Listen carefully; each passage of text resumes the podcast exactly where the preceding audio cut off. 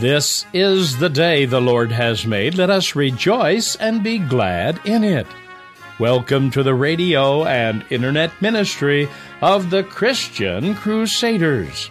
Have you ever made an important decision only to doubt the wisdom of your judgment later? That very thing happened to a pivotal person in the New Testament. Please stay with us as we learn how he found peace when his doubts were erased in our new What Child Is This series with today's message entitled, He's Supreme.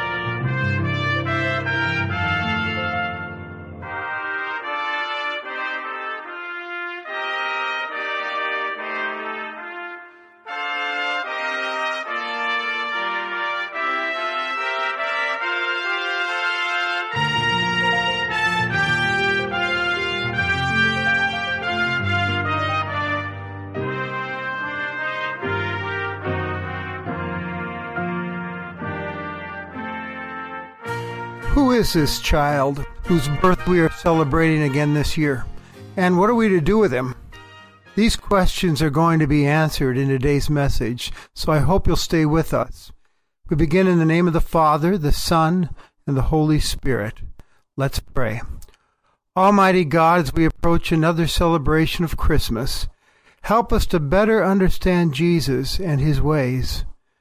We sometimes allow our personal expectations and desires to take over our thinking, and then we get tripped up in our own faith journey. Through our time with you today, we ask that you open our eyes to see Jesus for who he really is. Amen. Our reading for today is taken from Matthew chapter 11, beginning at verse 1. When Jesus had finished instructing his 12 disciples, he went on from there to teach and preach in the cities. Now, when John heard in prison about the deeds of the Christ, he sent word by his disciples and said to him, "Are you the one who is to come, or shall we look for another?" And Jesus answered them, "Go and tell John what you hear and see. The blind receive their sight, and the lame walk. Lepers are cleansed, and the deaf hear, and the dead are raised up, and the poor have good news preached to them. And blessed is the one who is not offended by me." Dear friends, the Christmas carol, What Child Is This?, written by William Dix back in 1865, has been a favorite in the church for a long time. It's unique from the other Christmas carols. Most Christmas carols proclaim the joyous news of the Christ child. The thing that sets this song apart from the others is that it's written from the viewpoint of someone, an observer, who is confused about who is this Jesus. It's a question which many people still ask today. What child is this? Who is this Jesus? There are many who are puzzled and confused about what to make of him. Their questions are not simply intellectual curiosities, but oftentimes very heartfelt and emotional. Those questions have been asked like that from the very day of his arrival. We hear it being asked again today in our text by John the Baptist. John is absolutely confused, scratching his head, wondering what in the world is going on. You see, things weren't working out as John thought they would. Of all places, John is in prison for taking on the immoral lifestyle of King Herod. He publicly humiliated Herod by condemning him for an affair he had had. Now he's in jail, a miserable place for a person used to living out in the wide open spaces of the wilderness. John's a prophet, you know, a spokesman for God. He had a great following. Lots of people were listening to John as he preached and baptized people in the Jordan River out in the wilderness.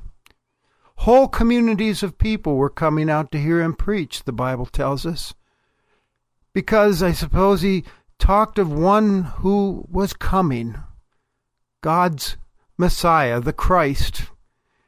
And he told them, you better get ready for this arrival. Repent. And they did. And John baptized hundreds, thousands of people. The day came when he even baptized Jesus, who, by the way, was his cousin. And something happened at the baptism that made John absolutely sure that God's long-awaited Messiah, the Christ, was Jesus.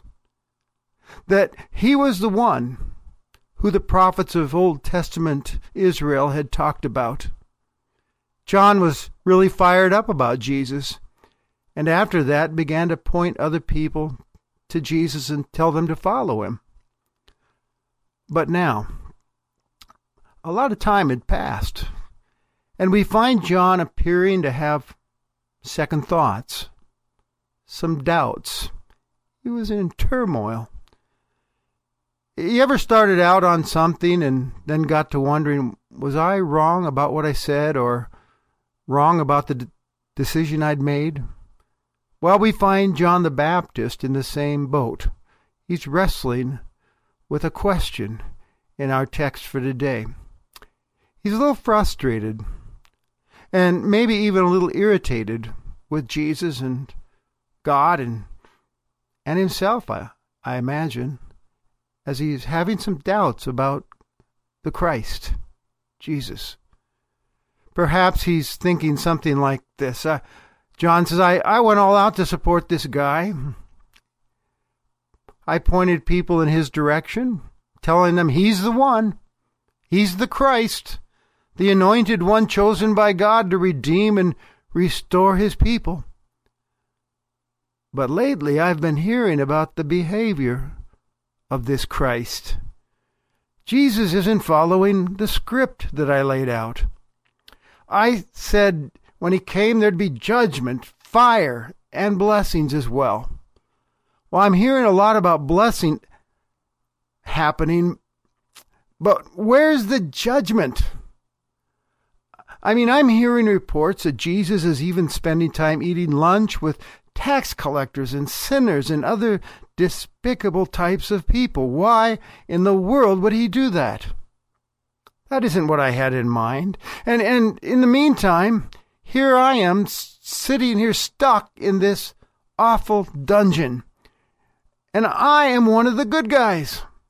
One of the very few. Has Jesus forgotten about me? Why doesn't he help me? He's letting me down. I guess I just want to know what gives here. Are you the real deal, Jesus, or not? And if so, is this any way to treat a supporter? Well, John sent a question with a couple of his disciples to ask of Jesus about who he is. He says, "Are you the one who is to come?" He means the Christ, or as the Hebrew word for Christ is the Messiah. Are you the one who is to come, or are we to wait for another? He's asking our question in this sermon series, isn't he? What child is this? Who are you, Jesus? And are you worthy of my worship, my trust, my obedience? Or should I be waiting and looking for another? We shouldn't be too hard on old John. We've probably had a few of our own John the Baptist moments along the way. Maybe you're having one right now in your life. Things have happened that you didn't expect. There's questions and doubts, and Jesus doesn't seem to be living up to your personal expectations. For some, it might be a difficulty in life, such as a health issue. Jesus, I thought you loved me, you wonder, and would be with me. And why am I sick and not getting any better? Someone else might be wondering, you said you'd take care of me, Jesus, but I'm experiencing some terrible hardships now. What gives here? And Jesus, of course, answers those questions in Scripture by saying, Did I promise you freedom from sickness and hardship? No. I said I loved you and that I would be with you in all circumstances and one day take you to myself, that you may be where I am. I'm reminded of this little analogy I came across. A father is saying goodnight to his little daughter, and he makes a promise to her as she kisses him goodnight. You are such a wonderful child, and I love you so much, he says. I'm going to give you a nice gift on your birthday. A couple of weeks before her birthday, the little girl asks, Daddy, have you bought my new bicycle yet? The father asks, What bicycle? And his daughter replies, You know, the bicycle you promised me for my birthday. The father replies, I never promised you a bicycle for your birthday. Well, she answers, you said that you would give me a nice gift for my birthday, and that's the same thing as promising me a new bicycle. We maybe have a tendency to do that with Jesus in our lives. And then sometimes doubts arise within when it appears and feels as if evil is getting the upper hand over good in this world. Seems like it's 29-0, evil winning. And we think to ourselves, come on, Lord, what's going on here? This should not be happening. And so, like John, as we get to a low point, we start wondering, who is this Jesus that I am following him? Is he really the one to be following? Well, Jesus has an answer for John, and actually for us as well. He tells those disciples of John, Go and tell your boss what you hear and see. Tell John first what you see happening around you. The blind see, the lame are healed, the leper is cleansed, the deaf hear, the dead are raised, the poor are having good news brought to them. What is Jesus saying in this response? He's saying, tell John that the script is being worked out. I am following it. Scripture is being fulfilled.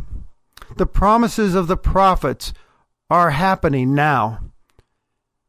You look back in Isaiah 29, and it talked of when Messiah comes, the deaf would be able to hear and the blind to see. Or Isaiah 35 describes when Messiah comes, the eyes and ears of the blind and deaf shall be opened, and the lame shall leap like a deer, and the mute shall speak. And Isaiah 61 talks of one who is going to come and bring good news to the poor. He says, you tell John that prophesied day is a reality right now through my mercy mission, and through my healings, and through the things I'm teaching as I share the kingdom of God.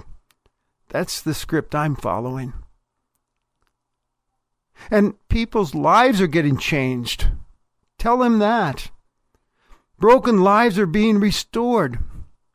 Listen to the stories of these people. Tell John about the stories you hear. The blind man who says, I was blind, but now I see. Jesus, help me. Or the one who says, I was captive to my leprosy and an outcast with no hope of a future, and I went to Jesus and asked his help, and he touched me, and now I'm clean and free. Or the master who said, I had a sick servant, and Jesus just said a word, and he was healed. Or the synagogue ruler who testifies, my daughter had died, and Jesus brought her back to life. And another man steps forward and said, I couldn't talk, until I met Jesus, and Jesus helped me to speak. I wonder when John's disciples went back to him and told him these things, if his doubts were erased as they shared their experience. Of course, John didn't have the advantage of the greatest sign of all, did he? The resurrection of Jesus. After Jesus died on a cross to pay for our sins, God raised him back to life on the third day. Totally unexpected. And that was the ultimate affirmation that Jesus is the real deal, that he is the one, the Christ, to trust and obey, and that we need to wait for another no longer. He's the one. By the way, those of us on this side of the resurrection must listen to the stories as well of how this Christ is still restoring broken people, changing lives. There's Bob, who says, I was a hopeless drunk. Life was totally out of control. I was wrecking my family. But then I met Christ, and I've been sober for 35 years with his help. Or there's this person who says, I've gone through so many dark valleys, but Christ is carrying me through it. Or someone else who says, Christ's words of truth actually set me free. Free from myself. I was happy and fulfilled, or so I thought, and each day was sheer joy to me, and life was a shower of blessings. And then Jesus showed me how much greater joy life could be when I rose above the selfish pursuit of my own happiness and the preoccupation with my own problems, and in losing my life for others and for him and his work, as he told me I would, I found true life and true joy. And these are just a few of the stories that I've heard along the way as a pastor. And need I remind you once again, the resurrection, God's stamp of approval upon Jesus as the Christ, the one we want to follow. And for those who are asking questions like John and having some doubt storms within, the message from Jesus is this: yes, I'm the one you've been waiting for. I am the Christ, the anointed one who restores broken lives. I'm the one foretold by the prophets, sent from God to rescue you and change your life.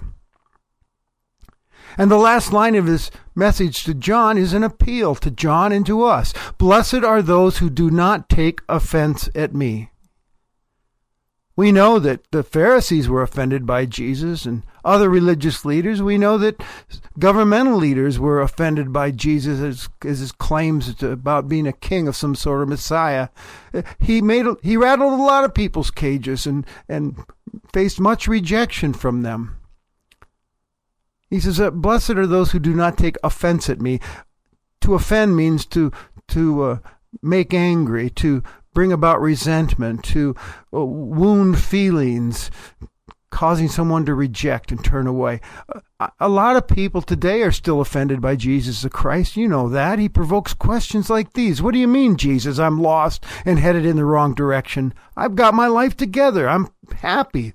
Who do you think you are to tell me how to live my life? I like it the way it is. Or, what do you mean, forgive that person who has hurt me? No way. That doesn't make any sense. The world doesn't work that way. You're not for me, Jesus. Or, what do you mean, you're the only way to have a relationship with God? I find that rather arrogant, and I just can't buy into that. No thanks. But listen, Jesus promises, blessed are those who respond in the opposite way to me. God blesses those who believe in me, who follow me, who walk in my ways.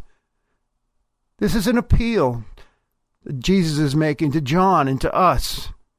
Following Jesus leads to blessings like an eternal relationship. I'll walk with him in my life all the way into eternity, or nothing, not even death can separate me from him now.